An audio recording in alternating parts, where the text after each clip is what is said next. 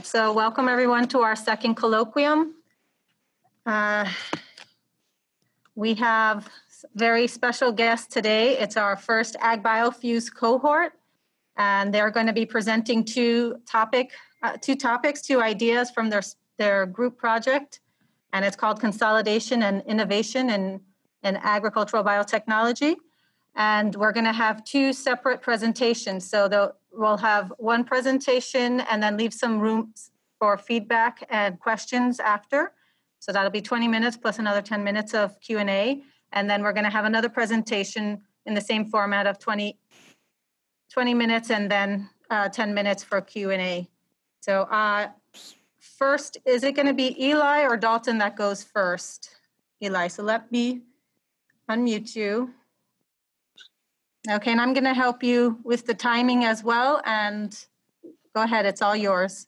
Okay. Um, thank you. So, uh, as Todd and Don mentioned, we're the first AgBioFEWS cohort. Um, and one of the cornerstones of our program is that we finalize the formal two years in the fellowship uh, with the development and execution of a group research project. Um, and so we have done some work on development of the topic we'd like to work on. Um, we've gone through some rounds of topic discovery. We've written some pre proposals that were reviewed by AgBioFEWS faculty. Uh, and what we'd like to do today is take the two uh, prospective topics that we've developed uh, the strongest interest in, give you a brief presentation. Really, we're, we're shooting for five to 10 minutes of our presentation and then solicit uh, three things from you in um, the discussion. So, first, uh, suggestions about what you think may yet be improved. Um, second, ideas about areas you think we may need to look or things we may have overlooked. And third, um, if you think this is interesting, and hopefully you do, uh, what you'd like to see in a review. What would make this uh, more interesting for you to read? Um, so please uh, comment in the chat. It is being actively monitored, um, and then during the after the presentation, you can also raise your hand. Uh, to give you an idea of the type of work that we're looking at doing, uh, we started out initially interested in primary work, that is either collecting or analyzing data. Um, however, given our time constraints and the COVID constraints, uh, the plan we have now is that at least one of these two topics will move forward by the end of our second semester into a review, which is submitted for publication. Uh, depending on how things go, if they go well, we may uh, submit something on both topics. If they go really well, we may be able to submit a review and move forward into primary work. Um, so that, that should give you an idea of the scope of ideas um, that we may be able to work with. So uh, the first topic, which I'm going to present, uh, relates to consolidation in farming. And what's shown here on this slide is that over about 25 years, from 1987 to 2012, and this continues onward, uh, the share of farmland accounted for by the largest farms, farms 2,000 acres and over, uh, approximately tripled. So that's that green line on the on the top. Uh, and it's not that we added more farmland in the United States. Total farmland actually went down a bit. Um, instead, you can see that farmland was transferred from small and medium farms, represented by the gray, yellow, and red bands here, into this larger category. So that is farm consolidation in terms of land area. Um, land ownership or renting and management is being transferred from smaller farms into larger entities uh, we can also see something very interesting um, about the difference between smaller and larger farms. So if you look here uh, at the middle pie, um, the, the brown pie slice uh, is small family farms, which still account for about half the uh, farmland area uh, in the US. But if you look on the right pie, only account for about a quarter of the agricultural production. By contrast, these largest farms, which are around 2,000 acres and upwards, um, still only account for a relative minority, 16% of farms by land, but produce uh, 35% of our production value. That is, even though they account for well under half the land area of small farms, they produce more of our production than those small farms. Um, and by way of drawing a regression line, you can also see that medium sized farms account for about a quarter of the land and produce about a quarter of the production. So it appears that there's some relationship between productivity adjusted for land area um, and size. So larger farms seem to be able to produce more per unit of land, per acre, in terms of profits and yield than smaller farms. Um, we can see some other trends related to consolidation. For example, if you look at this track of crop diversity, basically as the colors get hotter, that's indicating that fewer crop species are used in that agricultural county. Um, you can see that there's sort of an epicenter of dropping diversity here in uh, the bread basket. Um, that orange splotch has gotten larger um, and now it contains some red splotches. Um, and that splotch coincides uh, with our hotspot of farm consolidation, where farm sizes on average have doubled in that same region. So we see some very interesting trends related to consolidation. Um, and we've seen some uh, attempts at identifying uh, the, the factors that may be behind uh, why a farm would consolidate. So, larger farms have access to uh, economies of scale. Um, they require less labor um, per output or per acre to operate. Um, they can have better access to things like mechanization and technology. Um, but a, a, lot of the, the work along these lines, which points out the benefits of consolidating, sometimes amounts to saying, you know, good work if you can get it. Um, what we're not as good at um, is actually distinguishing things that cause consolidation from things that are caused by consolidation. So we, we see these interesting correlations, but in the literature, there's not a lot of great um, identification of causal relationships. Um, so we don't see um, a lot of literature addressing what exactly um, causes large farms to be so much more productive per acre than small farms. Um, so is it uh, their particular use of fertilizer? Is it the timing of their insecticide sprays, the, the choice of crops? Um, is it the effect of not being fragmented? That uh, hasn't been addressed in a unified way. Um, and the same for economic factors. So it's not just that a large farm is profitable, but we have to understand uh, why do small and medium farms, uh, sized farms, choose to uh, sell or rent their land to these larger entities, and who is able to become a larger entity. Um, those questions have, have not been so well addressed, and that's what we'd like to get at uh, in a review of this topic.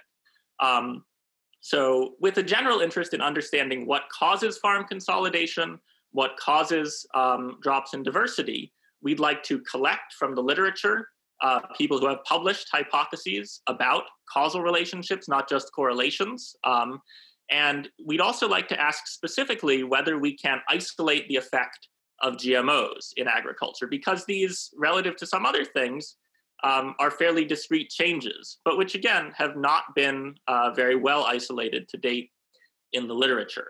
Um, we've already seen a couple of things that um, are probably relevant to a review. Um, one of them is making fungible uh, different reviews or papers which use different measures of farm sizes. For example, one big paper may use income as a measure of farm size, another may use land area. So we can do the unsexy work of making those things more an apples to apples comparison. We can look at finer scales, like in that county level uh, diversity graph that I showed you. Um, but the for the purposes of discussion, um, we want to ask whether anyone has information we may have missed based on this brief presentation about cause and effect, what you'd most like to see from a review on cause and effect, um, and uh, any critiques, interesting ideas from this topic. Um, so if you have questions, like I mentioned, you can go ahead and uh, put them in the uh, in the chat or raise your hand on Zoom, and we will uh, go ahead and get to them. Thank you. I just and before uh, you started, Eli, I just wanted to clarify. In the chat, Gene asked the question, "What's the definition of farm?" In the first two figures, it was management. It was ruled by management, and it's any uh, farm producing over a thousand dollars worth of agricultural products. So it's a pretty low bar for what qualifies as a farm. Yeah. So, and to be clear, those a lot of the smallest farms under that designation are probably non-self-sustaining. You know that that's people who have a job and also have um, livestock or, or some land with crops. Hi, I have a quick question. This is Amanda Anello. Um, so I'm I'm not sure if you're looking at the demographics of who necessarily own the farms, but a question that pops up for me in this um, overall topic is, uh, you know, who has access to loans for actually acquiring um, farmland, and how that may be different for different uh, demographics of people. Um, and also, what's the definition of a family farm? And is there a benefit to having your farm labeled as a family farm versus maybe, I'm not sure even what, what other notations you know might, might be but is that beneficial for what subsidies you get um, from the government and things like that? Um, just kind of curious about how those definitions fit in with your overall question. Thank you. Um, so thank you. Um, th- those are excellent questions um, and please let me know if I miss uh, any of the sub questions there. But so, um, in terms of being a family farm, most farms uh, in the U.S. are family farms, um, and they generally are can be divided further into small, medium, and large family farms. So these 2,000 acre and up category that we're interested in um, are generally still family held large farms. And that can be distinguished based on questions in the agricultural census, um, which asks things like who is the primary owner and operator of your farm? Is it you? Is it a relative? Um, the uh, fraction of farms based on, I think it's the MacDonald report here, um, which are owned by non families, is still pretty small. And um, even though it conjures up the image of maybe investor driven farming, their average size um, is actually smaller than the category of large family farms. Um, the question in terms of access to capital is very interesting. Um, I know we've seen it in the literature. I don't know if anyone else from the cohort wants to go further on that question. Um, there has been some there have been some studies that have kind of looked into it but no one has explicitly examined it. It seems like the demographics and loan piece has been less examined but there do seem to be certain benefits that come with being a large farm. It seems like these loans these opportunities these programs are geared more towards the large farmers and they get the benefits from a lot of these programs mm-hmm. BT does not kill off crickets. Um, so I don't know. I'm not hearing crickets, but yeah.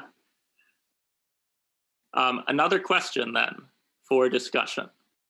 Uh, this graph was very interesting to us. Um, and it, it's one that caused us to uh, reconsider some of the assumptions we may be making. Um, so there is sometimes a prevailing assumption um, that uh, we want to see small family farms um, with a diversity of agriculture. Um, but when you consider that uh, a drop in diversity and an increase in size um, corresponds to greater productivity of land, um, one question you may want to ask, values wise, is do you care more about uh, the number of people involved in farming and the relationship of farming to livelihood? Um, or do you care more about uh, being able to feed more people off a given piece of land? Um, any thoughts from the audience about uh, the factors that may go in to uh, asking that type of question? Yeah, um, I just want to add um, I'm Allison, also a member of the cohort. Um, Jean R. Um, put a note in the chat about kind of the same topic where um, you're seeing kind of soybean and corn farms increasing um, in size, these kind of lower diversity farms, but the smaller farms seem to be um, kind of maintaining that diversity.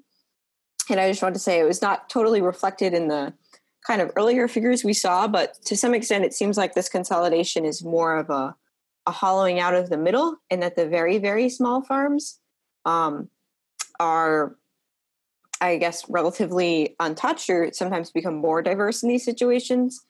Um, so I do think that's an important aspect in how kind of diversity um, of crop intersects there.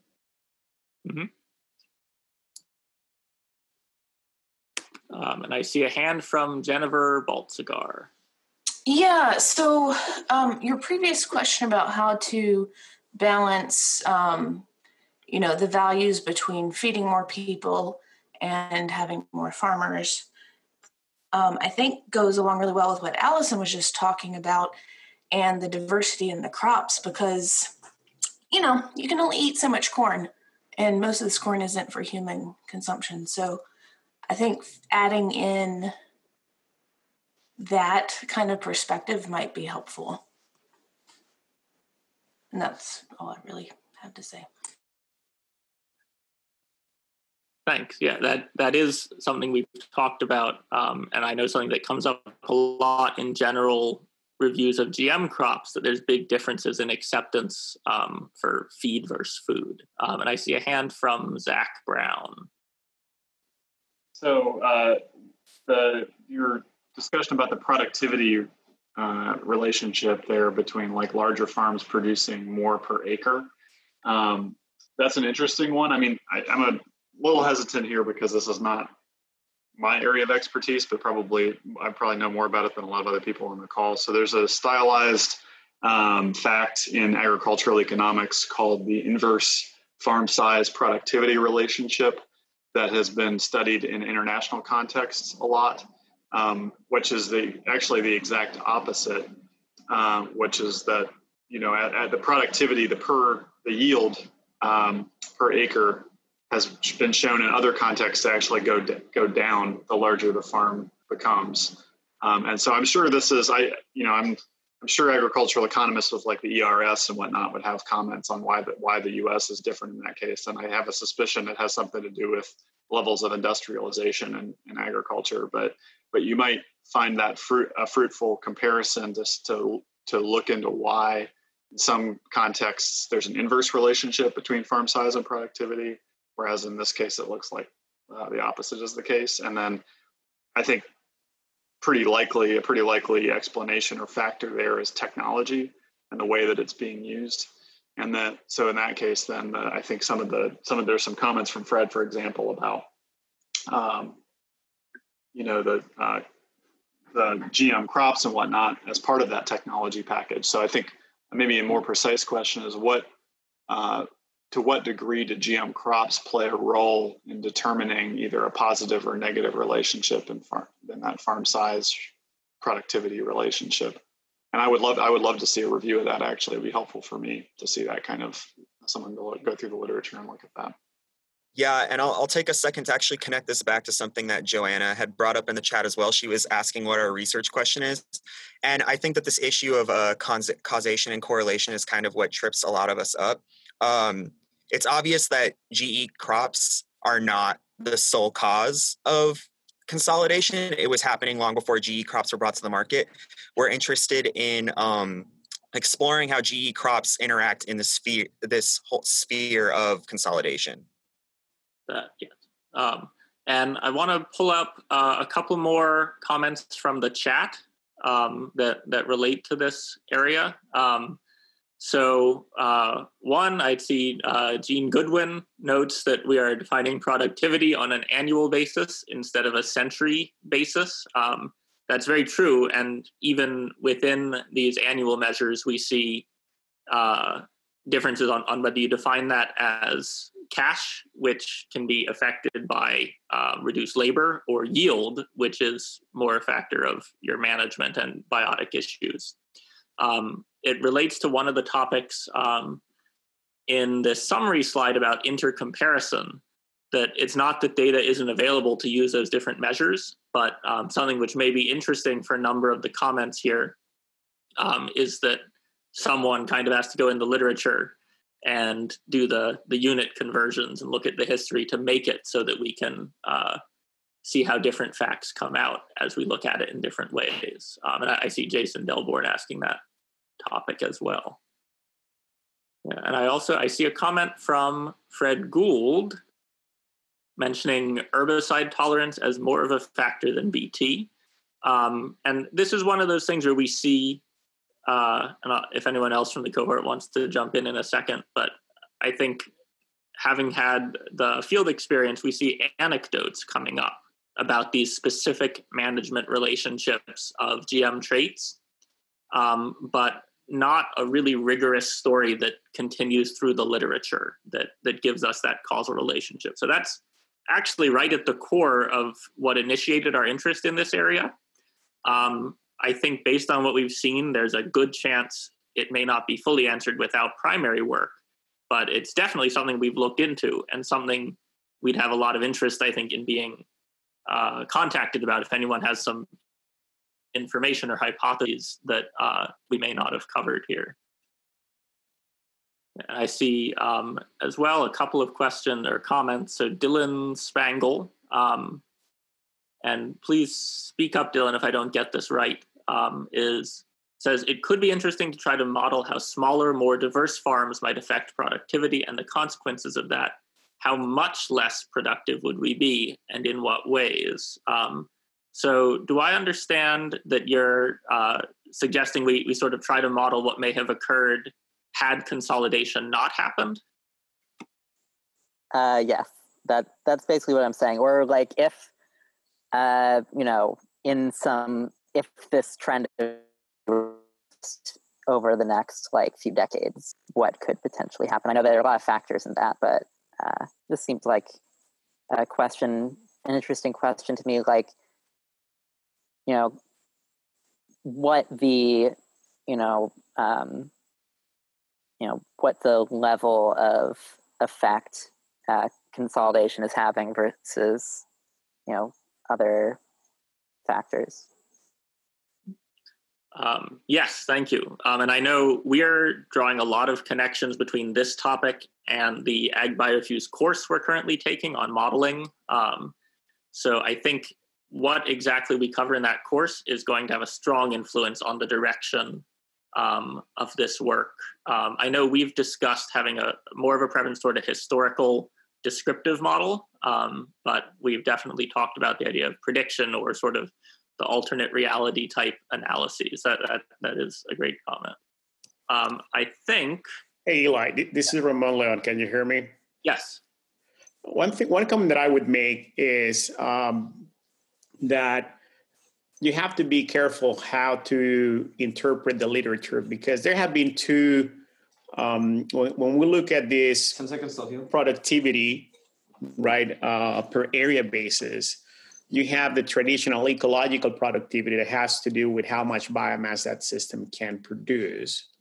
And then many people have kind of translated that into okay, how much grain or how much oil or how much uh, fiber we can produce from that area. Uh, but that, how you allocate this relationship between farm size and productivity is not that straightforward. And the reason is because you not only have those biotic and abiotic factors driving those relationships, but also you have different levels of complexity how that biomass is produced. So a lot of the misunderstanding is, uh, and, and that's a little bit what uh, Zach was mentioning, the technology that we use at the large scale is very, very different at the technology at a middle-sized farm, and it's very, very different at a small farm. And then when you start diversifying that system, the complexity of the management increases in a manner that is not proportional to changes in biomass allocation.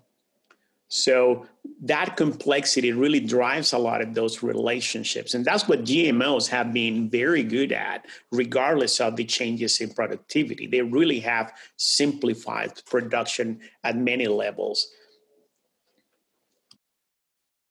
Um, thank you. That that is a great comment, um, and I think it does point out something that we hope to get at as a group, which is some of the there's actually some uh, ecology-based literature which may be helpful in resolving some of the questions of ecology and things like uh, land fragmentation and productivity um, that, that could be very useful to put in a review. Um, I think it's about time for us to move to the second topic. Um, I did just want to point out one more sort of thread from the text comments, um, we had Daniela.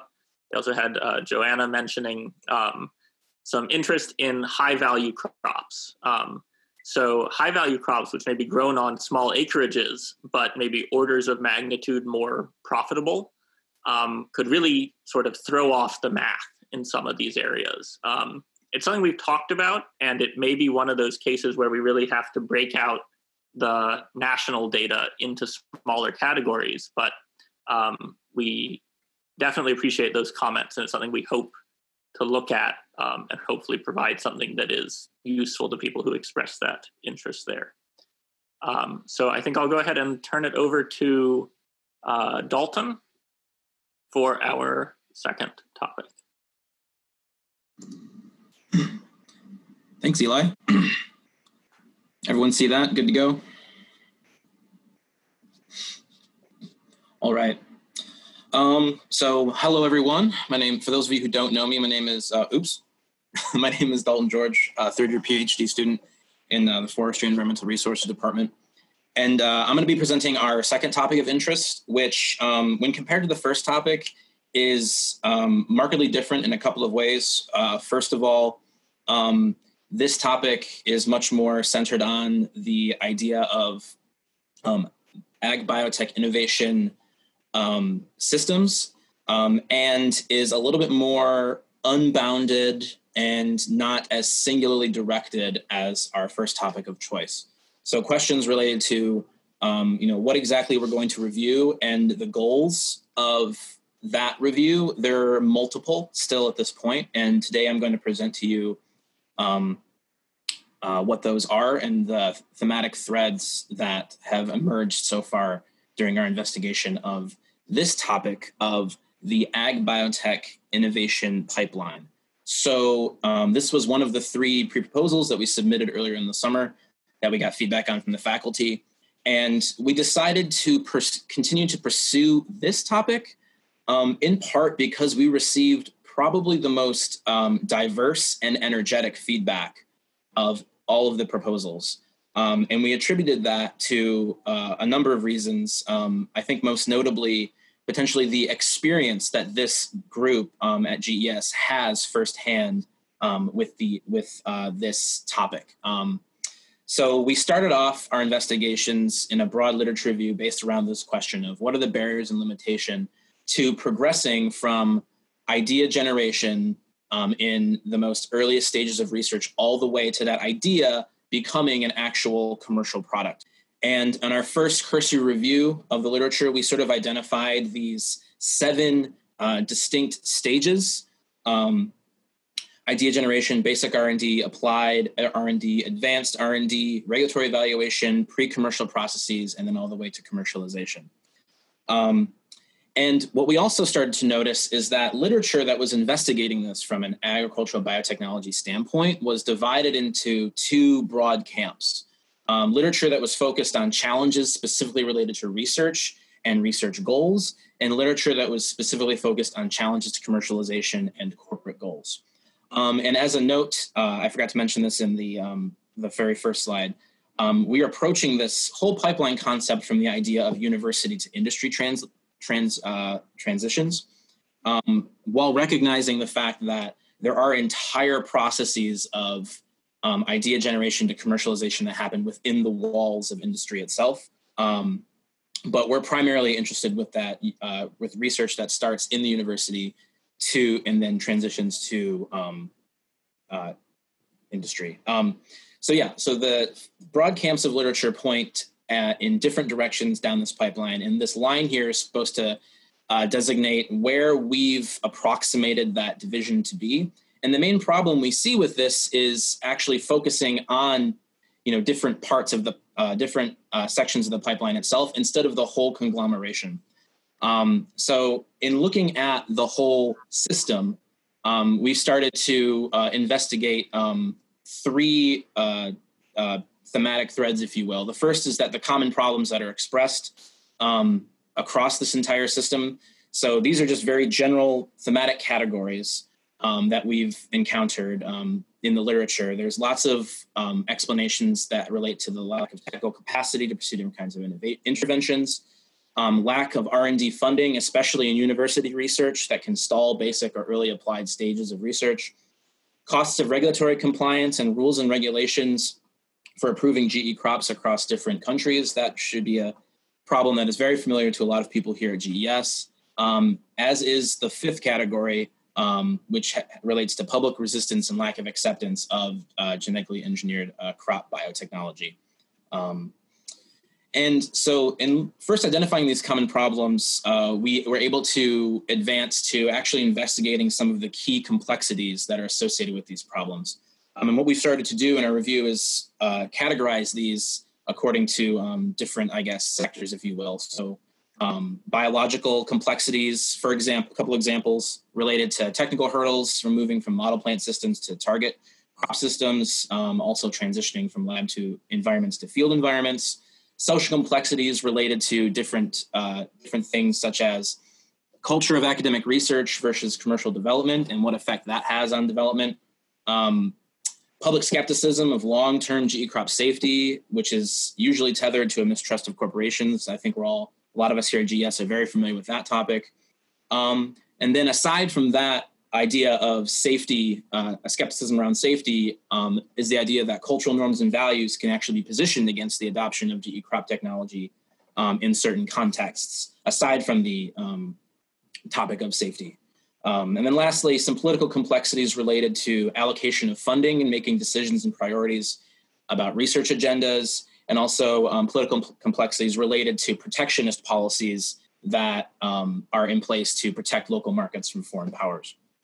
Um, so, in investigating these complexities, has naturally moved us um, as a uh, cohort in the AgBioFEWS um, program. We're very we're being very conditioned to think about systems of complexity. So we've started asking questions about how these complexities actually relate to each other.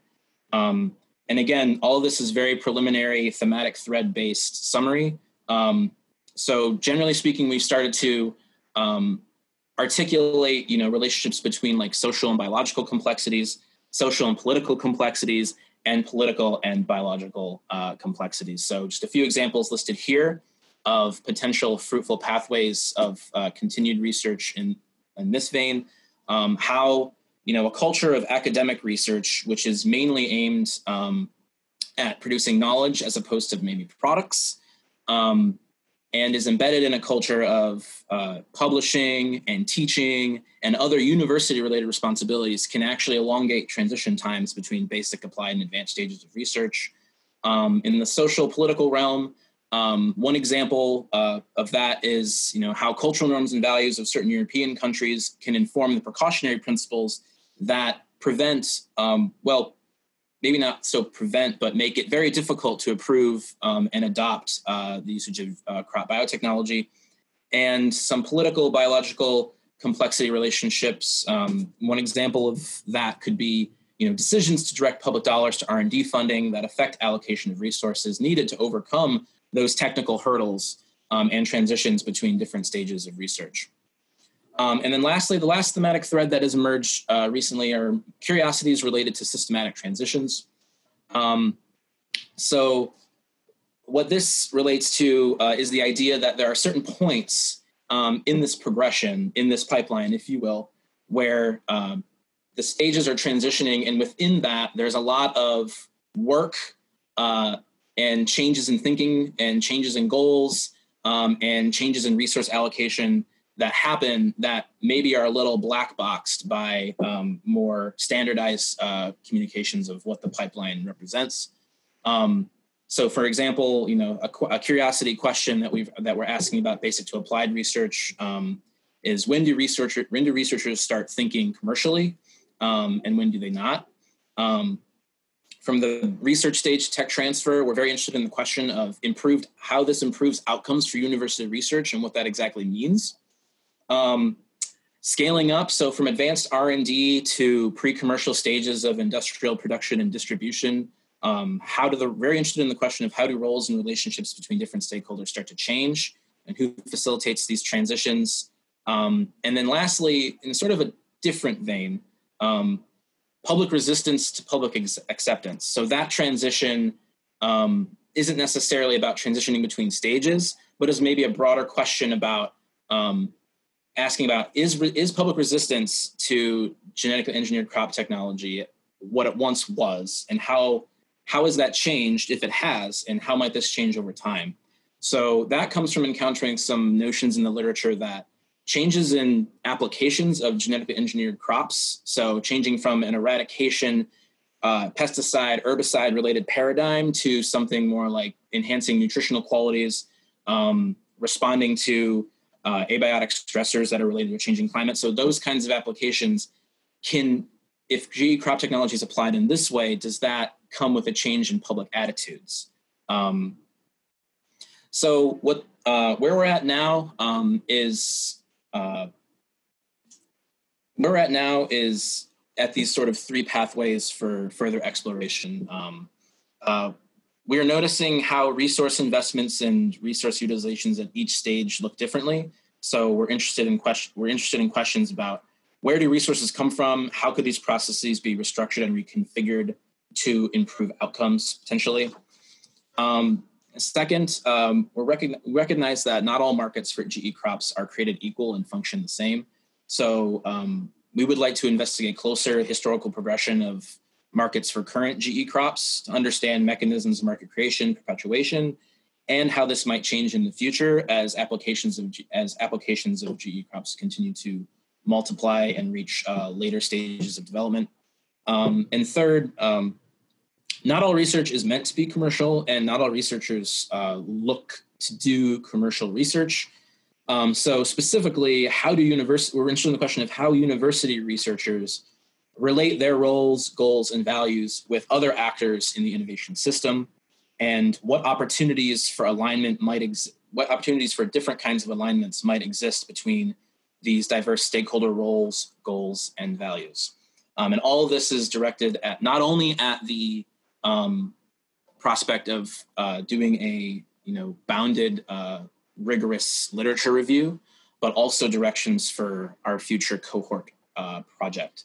Um, and any other offshoots that this cohort might have related to their own dissertations, but as well as collaborative work. Um, so as Eli iterated, uh, that's the that's all I have. As Eli iterated earlier, um, discussion related to feedback and commentary and suggestions on our conceptual direction, any specific literatures that we should investigate, or um, other key questions and insights that this group might have that um, they that we that we might have missed or might be really important to um, the directions that the multiple directions that this has uh, that is this is moving. Thank you. Am I now managing the muting and unmuting? Um, I think I can also unmute people if need be.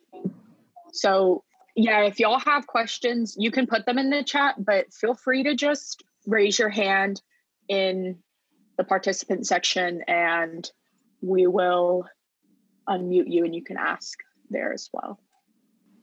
Okay, so Joanna, I'm going to unmute you and you have a question.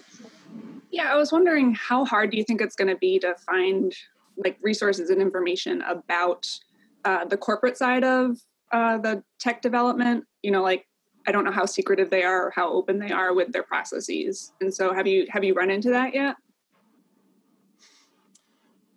Um very secretive um, about process definitely um, we've been playing around with the idea that uh, there's a, there's potentially a way it, there's potentially a way to sit down and do some um, stakeholder interviews with people from industry as long as it's directed um, at generally at uh, their roles and goals and values related to different uh, aspects of um, innovation, as opposed to asking specifically about the kind of work that they're doing. Um, uh, there's plenty. I think there's a few resources related specifically to uh, field trials and um, approvals and things of that nature, so you can figure out what's being put out there. But when it comes to the earlier stages of development related to basic R&D and applied R&D, yeah, that's not necessarily out there to be uh, studied freely. Um, but we are um, having active discussions about what it might what it might look like for us uh, strategically to sit down with um, people from industry um, and talk about these topics uh, without betraying their desire to keep um, their proprietary information um, closed off. so I see in the chat, uh, Nicole Wutzman has uh, posted a um, paper for us. Thank you very much for that, Nicole. How agricultural research systems shape a technological regime that develops genetic engineering but locks out agricultural innovation. Yeah, that's uh, that seems very relevant. And thank you, Jean R., for the recommendation to talk to um, Dr. Thompson and the Ag and Life Sciences College.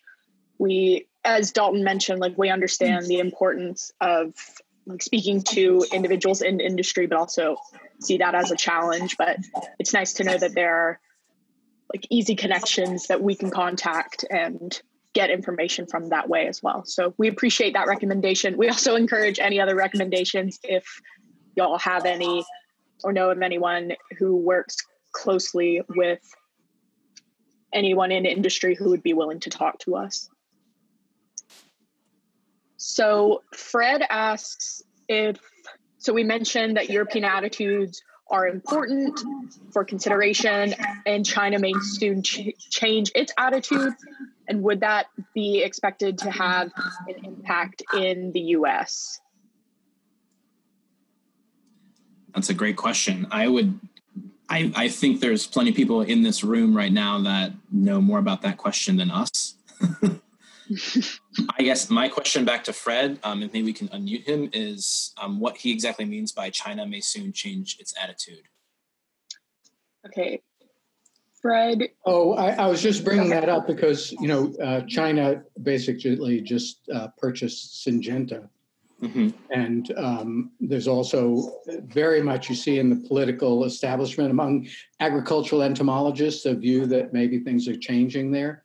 And, uh, you know, I, I, think there's always that kind of issue about whether we're at a tipping point, and Europe is usually seen as influencing Africa.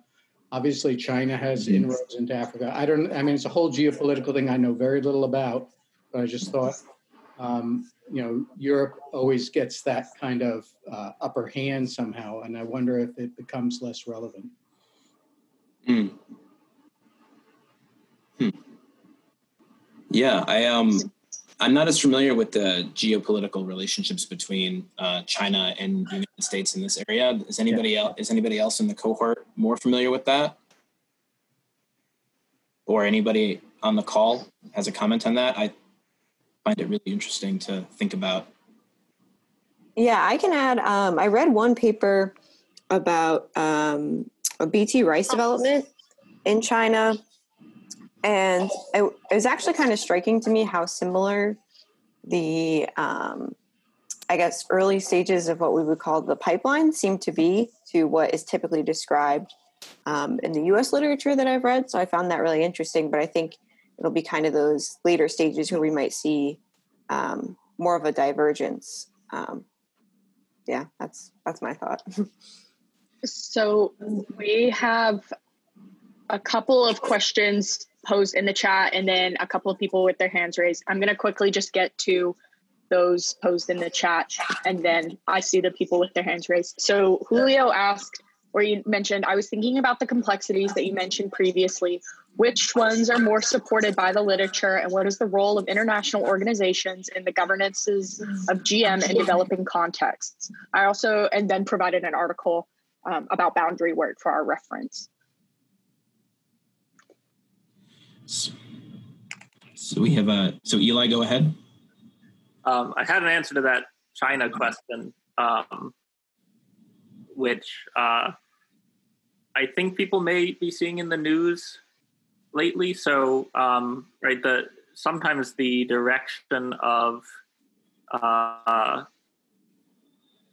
agricultural product trade um, in and out of the U.S. is maybe underestimated when it comes to China. So, right, our if you don't know this already, you should appreciate that we send a tremendous amount of agricultural production to China, um, and their regulators have allowed some GM imports. But I, I think what it seemed to me Fred was driving at is that the innovations we may see, or the question of what makes a useful innovation, um, in a lot of cases would relate to what is palatable not to the US consumer, but to the Chinese consumer. Um, there's some counterexamples as well. Um, I know we previously had a discussion about uh, the fake meat uh, industry, and that's also come up a lot due to supply chain issues in the pandemic.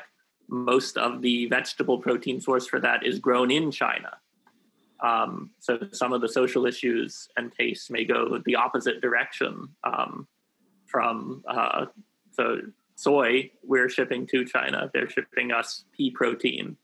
Um, interestingly, uh, we could face a very different set of um, things that would be useful and consumer preferences in those two cases, even though they look really similar as products. Uh, we have another hand up um, from Professor Ristaino. Go ahead. Yeah. Um, hi, everyone. Interesting discussions. I just wanted to comment on the uh, transgenic crop plants and international agriculture since a few comments and came up on that. There are two CG centers, um, the International Potato Center, CIP, that's developed transgenic potatoes that are being tested now in Kenya and Uganda. And they've passed through hurdles. They have three pyramided genes and they're being used for um, late blight control and growers that don't have access to fungicides anyway don't have to apply fungicides on these crops.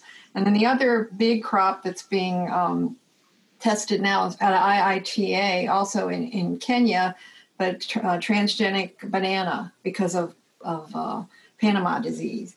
Panama disease is, is spread all over the world. It's in Africa. It's killing bananas, and bananas are a major subsistence crop for a lot of smallholder farmers in Africa.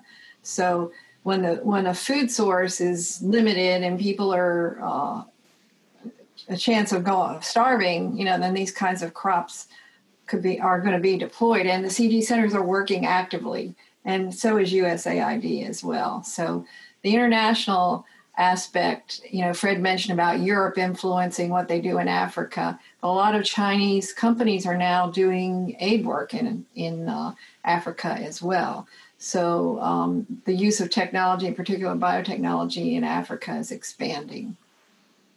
Thank you for those comments. Um, if I could redirect, uh, since I don't see, I don't think there's any more hands. Um, if I could quickly direct, um, yeah, the conversation to uh, a point that um, Professor uh, Jason Delborn made. Um, Jason, uh, could we unmute you and have you expand a little bit on your comment about um, how linear progression is not necessarily good and ways to ask uh, different kinds of research questions on that topic? Um, my comment is basically that you know from the first slides about the linear progression, um, where you identify the different steps of the innovation, that there are at least some organizations or actors who would oppose the progress from one end to the other.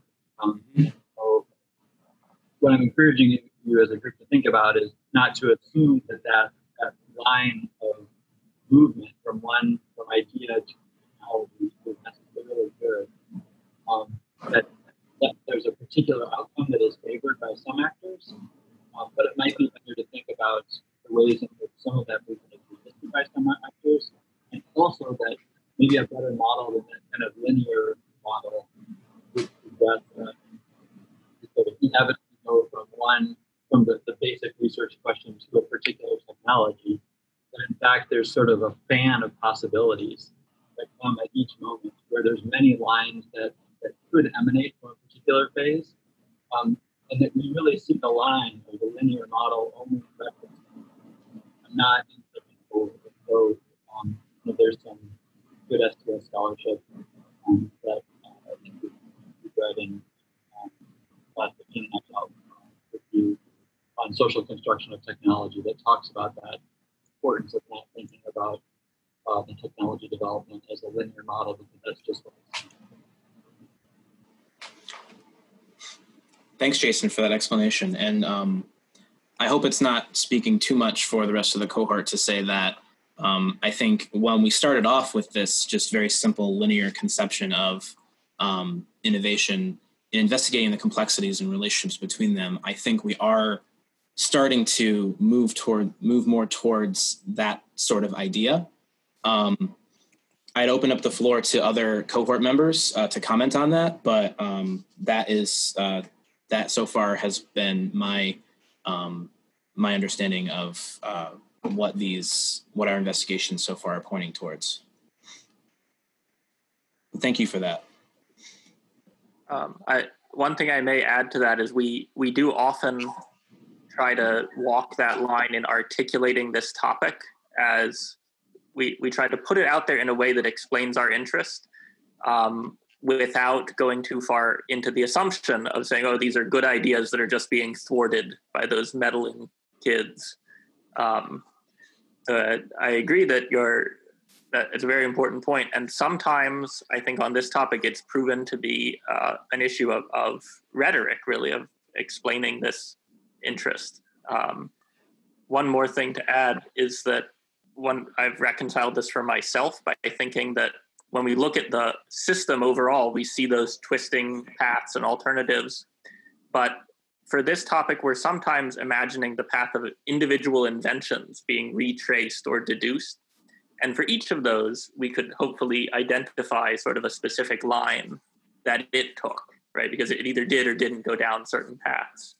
Um, and looking at those individual paths may be illuminating.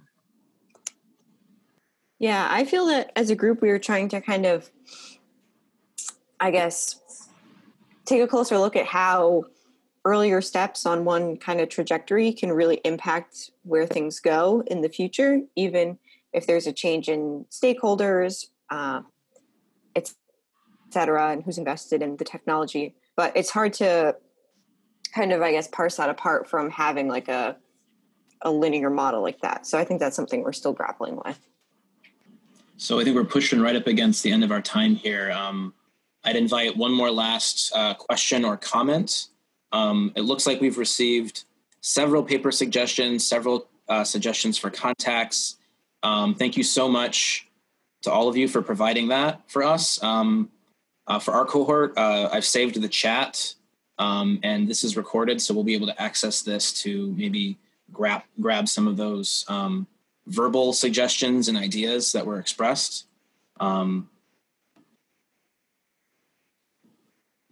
yeah, if there's no more if there's no more last minute comments or questions for us, um, I think we can close this out. And again, thank you so much for everyone for taking the time to bear with us today um, in expressing um, our early stage ideas. I think it was a really rich and um, helpful discussion for us.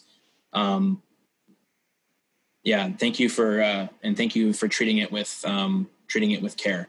Sometimes it's kind of uh, risky for uh, to come out with a new idea and talk about it um, with a, a, big group like this, but I think it's been really good. So thank thank you to all the AgBioFEWS students, and if there is any other any other communication for them to be in touch with you uh, to be in touch with us and happily to send it over. So next week, I just want to let everyone know we have Owen Edwards going to be talking about coral adaptation and resilience with genetics. So we'll see everyone next Tuesday and a big round of applause. Thank you very much to the eight AgBioFEWS Fellows.